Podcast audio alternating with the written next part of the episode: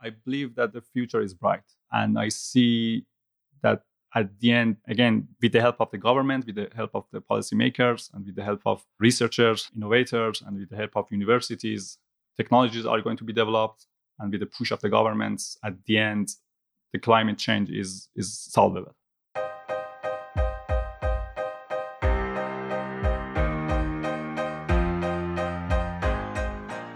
Day doesn't go by without a story in the news about how global warming is threatening the planet. Left unaddressed, it will change the lives of everyone on Earth within decades. What's the solution? Maybe searching for a single solution is the wrong approach. Maybe the answer is a thousand solutions, a thousand innovations. Today's guest has created one of those innovations. Mehrdad Mahoutian is a co founder of CarbiCrete. They have developed a carbon negative concrete manufacturing process. It actually takes carbon from the atmosphere and puts it in concrete. This is huge since the production of concrete puts up to 5% of all carbon in the atmosphere. This discussion may leave you feeling more optimistic about our ability to address the challenges of global warming.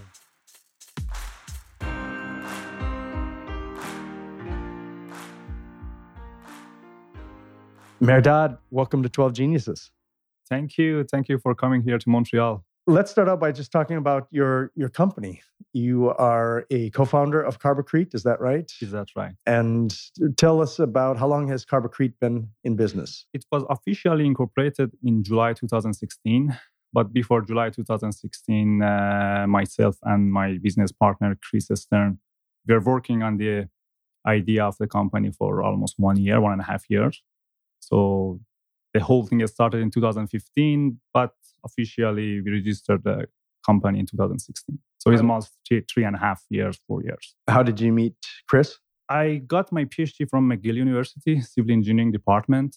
I worked on that project, how to use basically waste material. But after my graduation, I find out that the idea is something revolutionary. It's a good idea we can use the technology and we can make it work. And that's why i approached to the mcgill guys and they introduced chris to me basically. So we started our partnership back in 2015 i knew the technology i knew how concrete works i knew how CC, carbon, carbon capture utilities technologies are. I developed the technology and at the same time chris has the very good background of the business development, uh, marketing, and financing, and all of those things. So it was a very good matching, basically. And Chris was out in the business community at this point, or was he in academia? Business, basically. So he was spinning off another company before he was doing CarbiCrete. So he was expert in again business development and financing and marketing.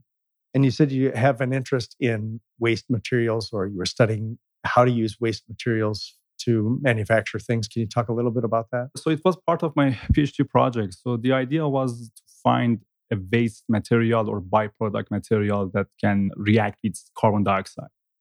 So I tried different waste material, iron slag, steel slag, and I tried all of those things to see which one reacts with carbon dioxide. So after lots of testing, after lots of try and errors, I figured out that steel slag has the capacity to react with carbon dioxide. And when it happened, we noticed that, okay, when steel slag reacts with carbon dioxide, it generates some strength. Strength development happen. And we said, okay, let's then use that benefit to produce some construction materials. And that's why we said that, okay, let's re- remove uh, all of the cement from concrete and then replace it with the steel slag. So that's why the idea. So first we figured out that the steel slag is a material that reacts with CO2. And also we figure out that it has a binding properties. It can be activated by carbon dioxide and at the end we can produce some construction material.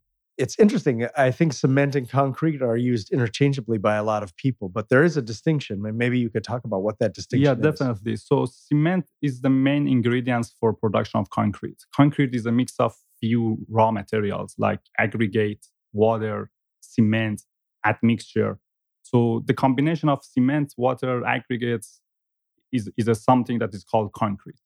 So let's say, imagine you want to make a cake.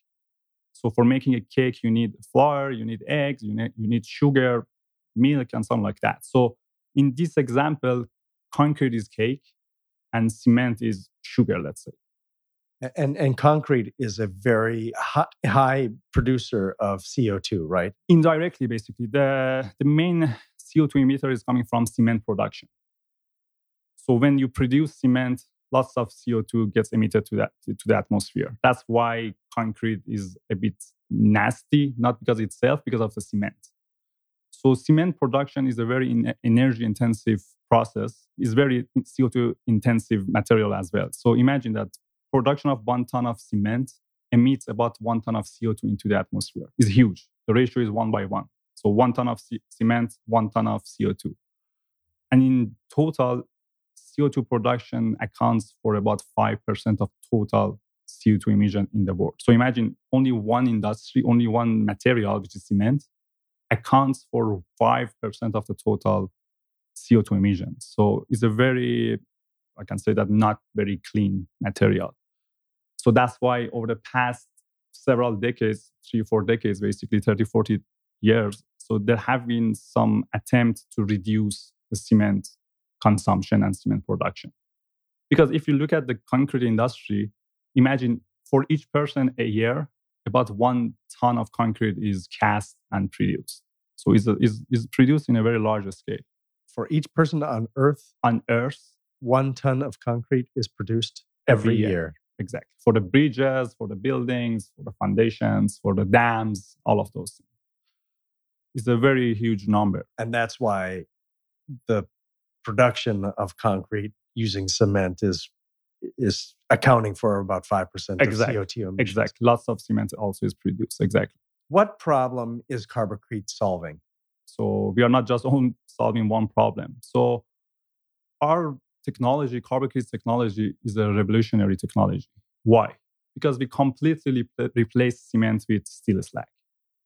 So no longer we are using Portland cement in production of concrete. So why why that's a benefit? Because cement production emits carbon dioxide. So we reduce the CO2 emission into the atmosphere. That's one benefit. The second one, we are using base material of steel manufacturers, steel slag. You said base materials? Uh, waste, waste material. Oh, waste. Byproduct, let's byproduct material. So we are, we, are, we are using and utilizing byproduct materials of steel manufacturers. In most cases, those byproduct materials end up in the landfill or there is no significant application for those materials. So we are solving the steel manufacturer and the steel plants issues.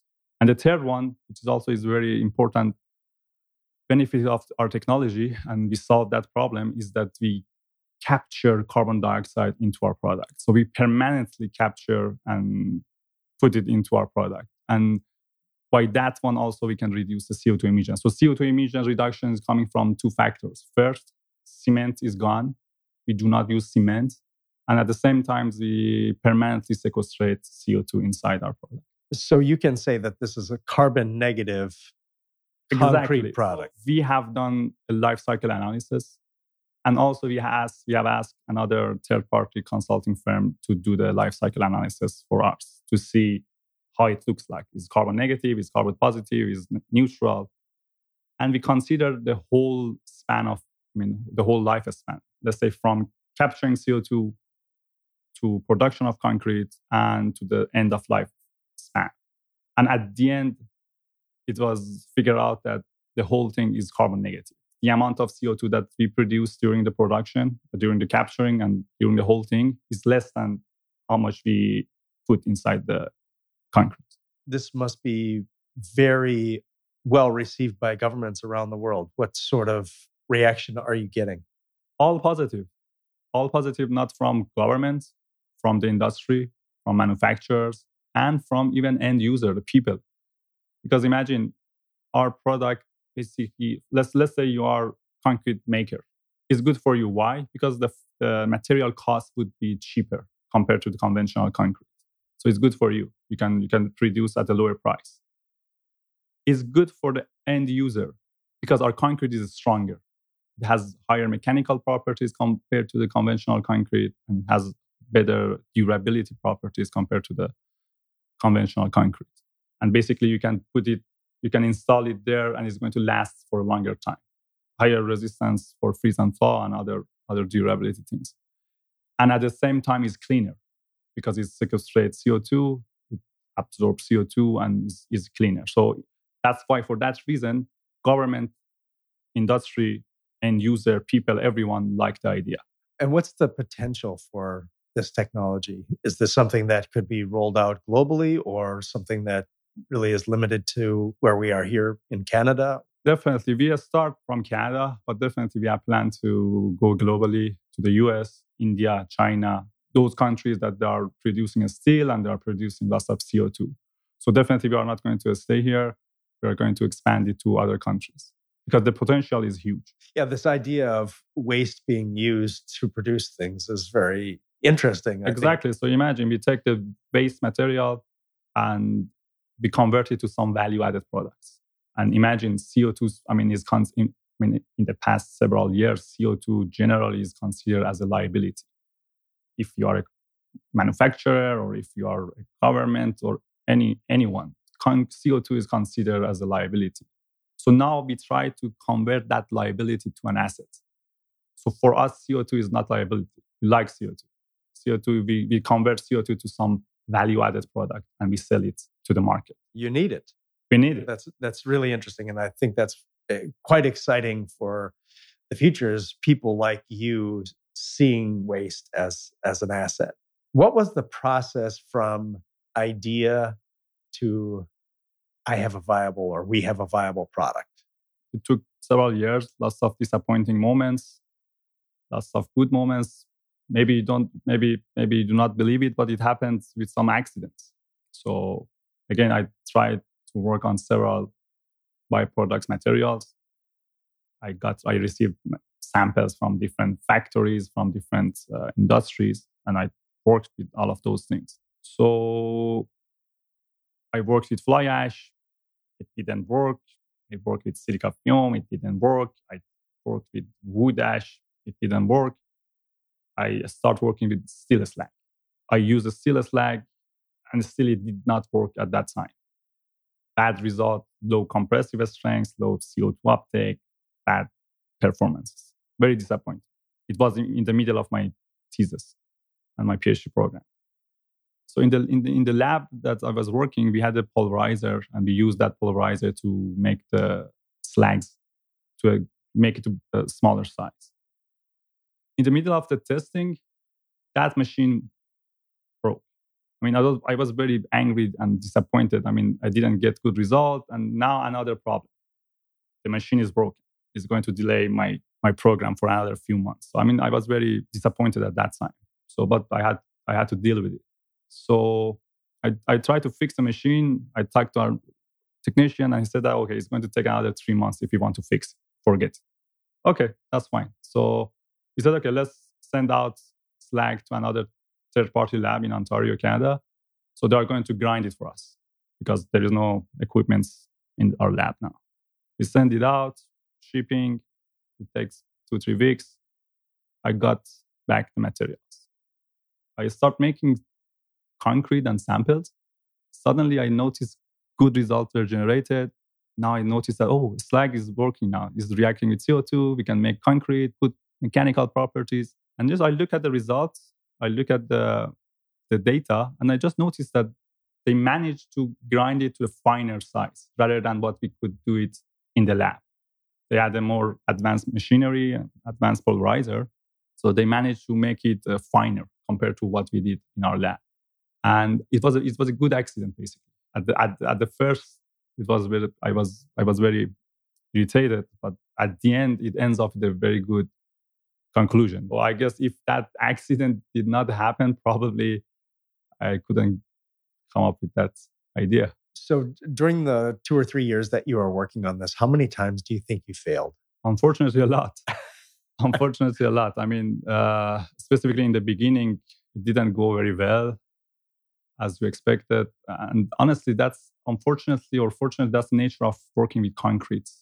Is not a uniform material and always you, i mean if you if you do something today and repeat it tomorrow with the same thing you get a completely different result. During that failure the series of failures did you ever consider giving up? I was thinking i was thinking of giving up but i was at that time my concern was i tried to to finish the program. At that time my concern was if i don't get any good result how can how can i defend how can I finish my program? How can I convince my supervisor that okay, you know, you have good result, that's fine, you can you can go ahead. So at that time, my I mean, I wanted to finish my program. That was my priority. The main objective was to get the PhD. That, that's the only objective that I had at that time. I did not think about patents. I did not think about the company. I did not think about saving the planet. Nothing. Just get a PhD, apply for academic positions, or apply for industrial position and leave the university. So that was my only and main objective at that time. So there are going to be people who are listening to this who are creators and innovators and people who want to be creators and innovators. What advice would you give to them when they've failed dozens of times and they they want to give up? I mean, if you want to do something great, you have to, I mean you have to work hard. Definitely in that period you are going to fail a lot, but you shouldn't give up. That, that's that's that's the, that's the main thing. But it's easy to say, but honestly, it's a bit difficult to do. It's easy to say that okay, you can fail, you can forget it, you can move on, don't worry, it's happening. It's, again, it's easy to say, but practically, it hurts. It hurts, and uh, sometimes it's painful. But if you want to do something great, if you want to have positive impact in the world, so you have to take those risks and risks and those responsibilities. Who was supporting you? You know, not not necessarily financially, but mentally, emotionally. Did you have family? Did you have friends? Your advisor? But definitely, I mean, my wife helped me a lot. My family, my father, my my my mother, my brother, they helped me a lot and definitely my supervisor also. He's uh, his his name is Professor Yixin Shao. He's a prof, full professor at McGill University. I mean, he's a very nice guy, supportive guy. He's a very knowledgeable guy as well. So, I mean, the family, prof- professors, my my former supervisor. I mean, all of these guys. We are talking to Mehrdad Mahoutian, Chief Technology Officer for CarbiCrete. When we come back from our break, Mehrdad will discuss CarbiCrete's innovative concrete manufacturing process and how it can contribute to combating global warming.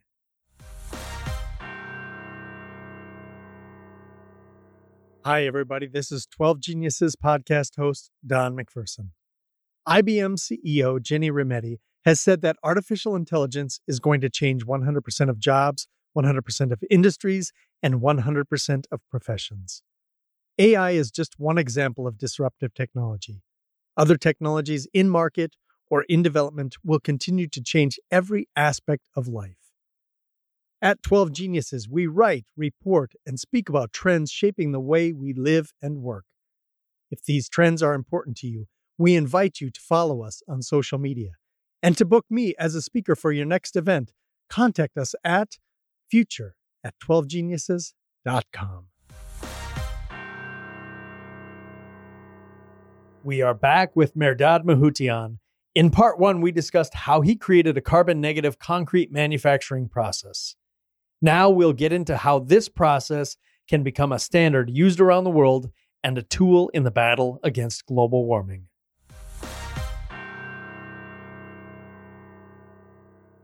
The type of concrete that you're producing are they just the blocks or what what do you have the capability of producing right now? At this time, we have focused on precast concrete product like blocks, like concrete masonry units.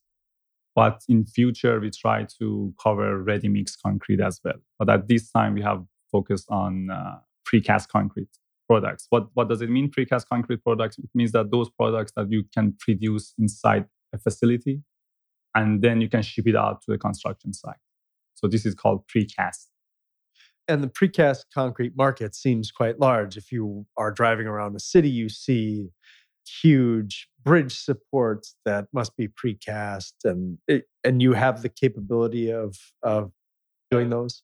Yes i mean precast market is huge. I mean about 30 40% of the total concrete market is precast. And by precast it means concrete pipes traffic barrier or new jerseys paving stones blocks and all of those products basically. So we have developed some of these precast products and we are trying to develop more basically. How is carbicrete making money or you know because you're not doing the manufacturing yourself?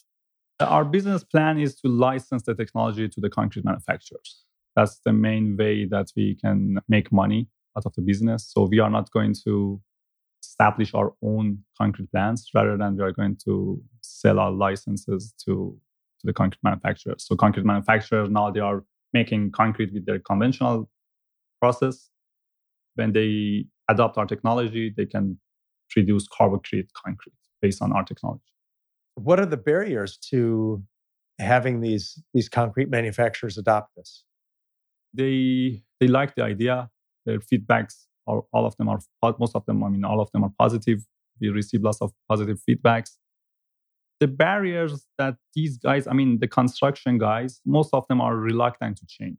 I mean, they are they are most of them are old fashioned people they have been doing that business or that that that process for the last 30 40 years they are happy with the revenue they are okay and it's difficult for them to make changes so it's not like computer science or like computer things or high tech stuff that every six months every one year every two years you know they come up with new idea and then they change everything so concrete industry was there for again for a long time I believe the main barrier is that they are reluctant to change. What would need to change? What needs to change in the typical plant that's manufacturing? Uh, they do, do they have to do some minor adjustments. So the majority of the process would remain the same, just few adjustments uh, for the curing process.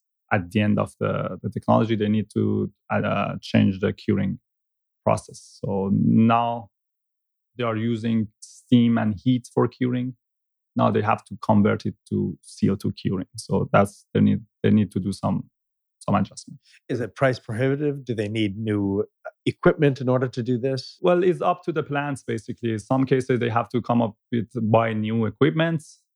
In some cases they just need to renovate it and just make some modification and it works for them. And it would seem to me that government could play a pretty strong role in this, whether it be federal government or local governments to incent these companies to to make this change. If it is, you know, truly helping the environment, how are you working with governments or communicating with governments in order to get assistance here? We, I mean, we received a major grant from government of Canada last year. There's a program called SDTC, Sustainability Development Technology of Canada. So it's a governmental fund so we received a major fund to run a pilot plant here in Canada. And we have a very good relationship with uh, government of Canada, government of Quebec, and we are uh, we have been told that we are going to get, receive uh, more funding, more support from the government of Quebec as well. So we have a very good relationship with the government. As you mentioned, that this is some sort of new technology, new era, and without the government helps and without the help of i mean we need policymakers to to help the process to help the help the, you know that's the, the carbon capture utilization is new is relatively a new concept. And it cannot be publicized without the help of the government. It, either it can be through the carbon tax either it can be through the carbon credit cap and trade or whatever. So the co2 producers or emitters should be should be pushed by someone. Otherwise, they keep burning fossil fuel, keep emitting CO2 into the atmosphere, and they don't care unless someone pushes them. When you think about waste and how it can be potentially used as a resource, what do you think about outside of concrete and outside of your area of expertise? There are plenty of waste materials out there. I mean, if you look at, I mean, it's not just limited to steel slag or plastic. If you look at to the aluminum production, they are producing lots of waste at the end of the day. And mostly there is no application for that. If you look at oil sands in Alberta in Canada, I mean, you know, at the end there would be lots of ponding, there are lots of mess over there. I mean, there are huge potential and there are huge opportunities for converting waste and byproduct to something. There have been lots of research. I mean, it's ongoing research has been done in the past. Doing, I mean, are researchers are doing lots of research now, and they are performing research in the future. And I'm sure that I, I see a very positive future, basically, because now the, the government, the society, the people has noticed that we have to do something. I mean, again, if you talk to people or the government 100 years ago, no one cares about the environment, no one cares about CO2 emissions, no one cared about greenhouse gases, no one talk about climate change, no one talk about global warming. But now everyone has noticed the challenges and has noticed the, the threat. So for that reason, the attentions are there. And uh, again, society, government, everyone knows that they have to do something. And one of the things, I mean, renewable energy is one very huge subject energy efficiency is one subject and also recycling materials and recycling byproduct material also is another topic so again since the, the potential is there attention is there and the money sources are allocated for those projects. So in the near future or maybe in the midterm future i see that we will see that lots of technologies lots of companies that are taking those byproduct materials those waste materials and convert it to some value added materials. I have read a report just, re- I guess it was re- released in 2018 by CO2 Initi- Initiative, CO2 Global Initiative, something like that. So they came up with a study and it's very, I mean, they came up with a very nice conclusion at the end. The conclusion that they estimated that by 2030, almost just 10 years from now, the CO2 based market reaches to value of $800 billion with B. So CO2 based market includes concrete, construction material, fuel, polymer, and uh, chemical materials, and all of those things. So it shows that based on their estimation and based on their report, in just only 10 years, the CO2 based market grows a lot. So, talk about what the CO2 based market is. CO2 based market means that the materials or the products that are produced by CO2 or carbon dioxide, like concrete, like our, our like CarbiCrete's product. So, so you're saying that that companies that are using CO2, this this thing that is threatening the earth and causing global warming, is going to create a market that's worth eight hundred billion dollars in ten years, based on the report and based on what the community believes that that's the case. And what do you think the current market is right now? is not that much. It's very limited. Is is a billion dollars, ten billion dollars? Should be around one billion. One billion dollars. So it's going to grow eight hundred times potentially, potentially in ten years. Yeah, yeah, and this happening due to the government's pressure and all of those those things. And uh, based on the report, construction materials and fuels are the main markets and main products for the CO2 based materials. So it shows the potential. It shows the potential that CO2 based market is growing, is growing very fast. And people try to use those liabilities, which is CO2, carbon dioxide, and convert it to something. Then you can sell it. Everything has started from carbon capture sequestration. They said that, okay, power plants, cement factories, steel factories, aluminum factories, they're emitting lots of CO2 into atmosphere. They said that, okay, how we can deal with CO2. They said, okay, let's capture it and then sequestrate it under the ground. So basically, you have to dig the ground for one kilometer, inject CO2 down the ground, and it's going to stay there hopefully for a long time. But there are some challenges for that. First, it's very long expensive. Time, long time meaning hundreds of years. 10,000. 10,000. 10, okay. okay. The challenges are first, it's very expensive. Second, you have to monitor it for a long time. And the third, which is a, the major concern for this technology, CCS, carbon capture and sequestration, is that no one knows what's happening in 200 years, in 500 years. Maybe there will be some faults, some cracks, and then CO2 pops up. And imagine it would be devastating. So It's going to kill lots of people, I assume. It's going to damage lots of properties and is not very good.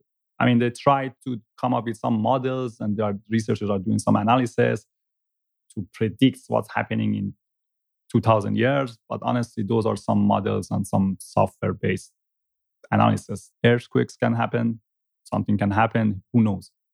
And honestly, it's very, no one can guarantee that in 10,000 years, there would be no leaking. So it's almost impossible for anyone to to sign that document, I guess. Theoretically, when it's stored underground, is it stored as a gas? It's at the high pressure and high temperature.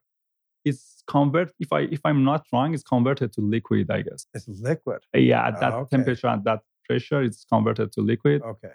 But again, it's a very, very costly process. And uh, you have to first locate this the right location for putting the CO2 under the ground. You have to drill it. You have to monitor it uh, every day. I mean, it's, it's a very, it's a very. I'm asking as one curious person, just a one knowledgeable person.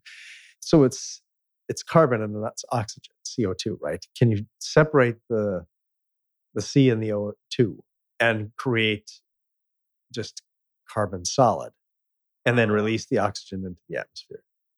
If it's even if it's possible, it would be very energy intensive right, and okay okay. expensive. Yeah. I mean, you can do anything, honestly. I mean, even you can convert, I believe, metal to gold, but it's very expensive. Yeah. And I mean, well, you can create diamonds. No. Or you can create diamond. Yeah. Exactly. Artificial diamond. Exactly. But, you know, you have to see if it's, it's economically it's feasible or not. So, so in theory, it's possible, but it doesn't. Not easy. Not easy. Exactly. exactly. It's not solving the problem we want. it's not solving the problem we want.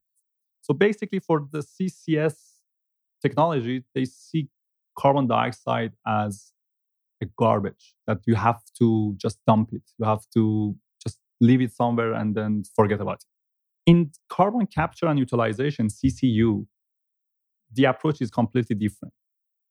We are saying that, okay, we can use that CO2 not as, as, as, as a garbage or as, as a liability, rather than we can use it to make some product that we can sell that product to the community.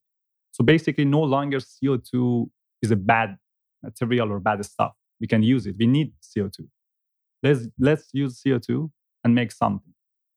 And that's why the concept of CCU and the concept of CO2 conversion, the concept of CO2 based materials, these are different names for the same concept. Using CO2 to produce fuel, using CO2 to fuel concrete, using CO2 to produce agriculture products that market and that technologies are developing and you will see that's as i mentioned by 10 years there is estimation that the market reached to 800 billion dollars.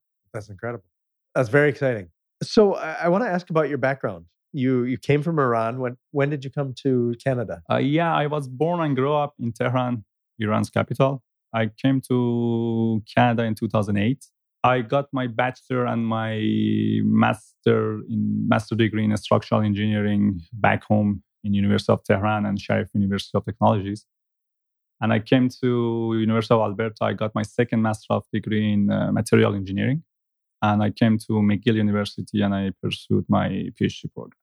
You're obviously an innovator in the concrete industry, but you're also a warrior in the, the war against global warming are you optimistic or pessimistic about humanity's ability to address global warming?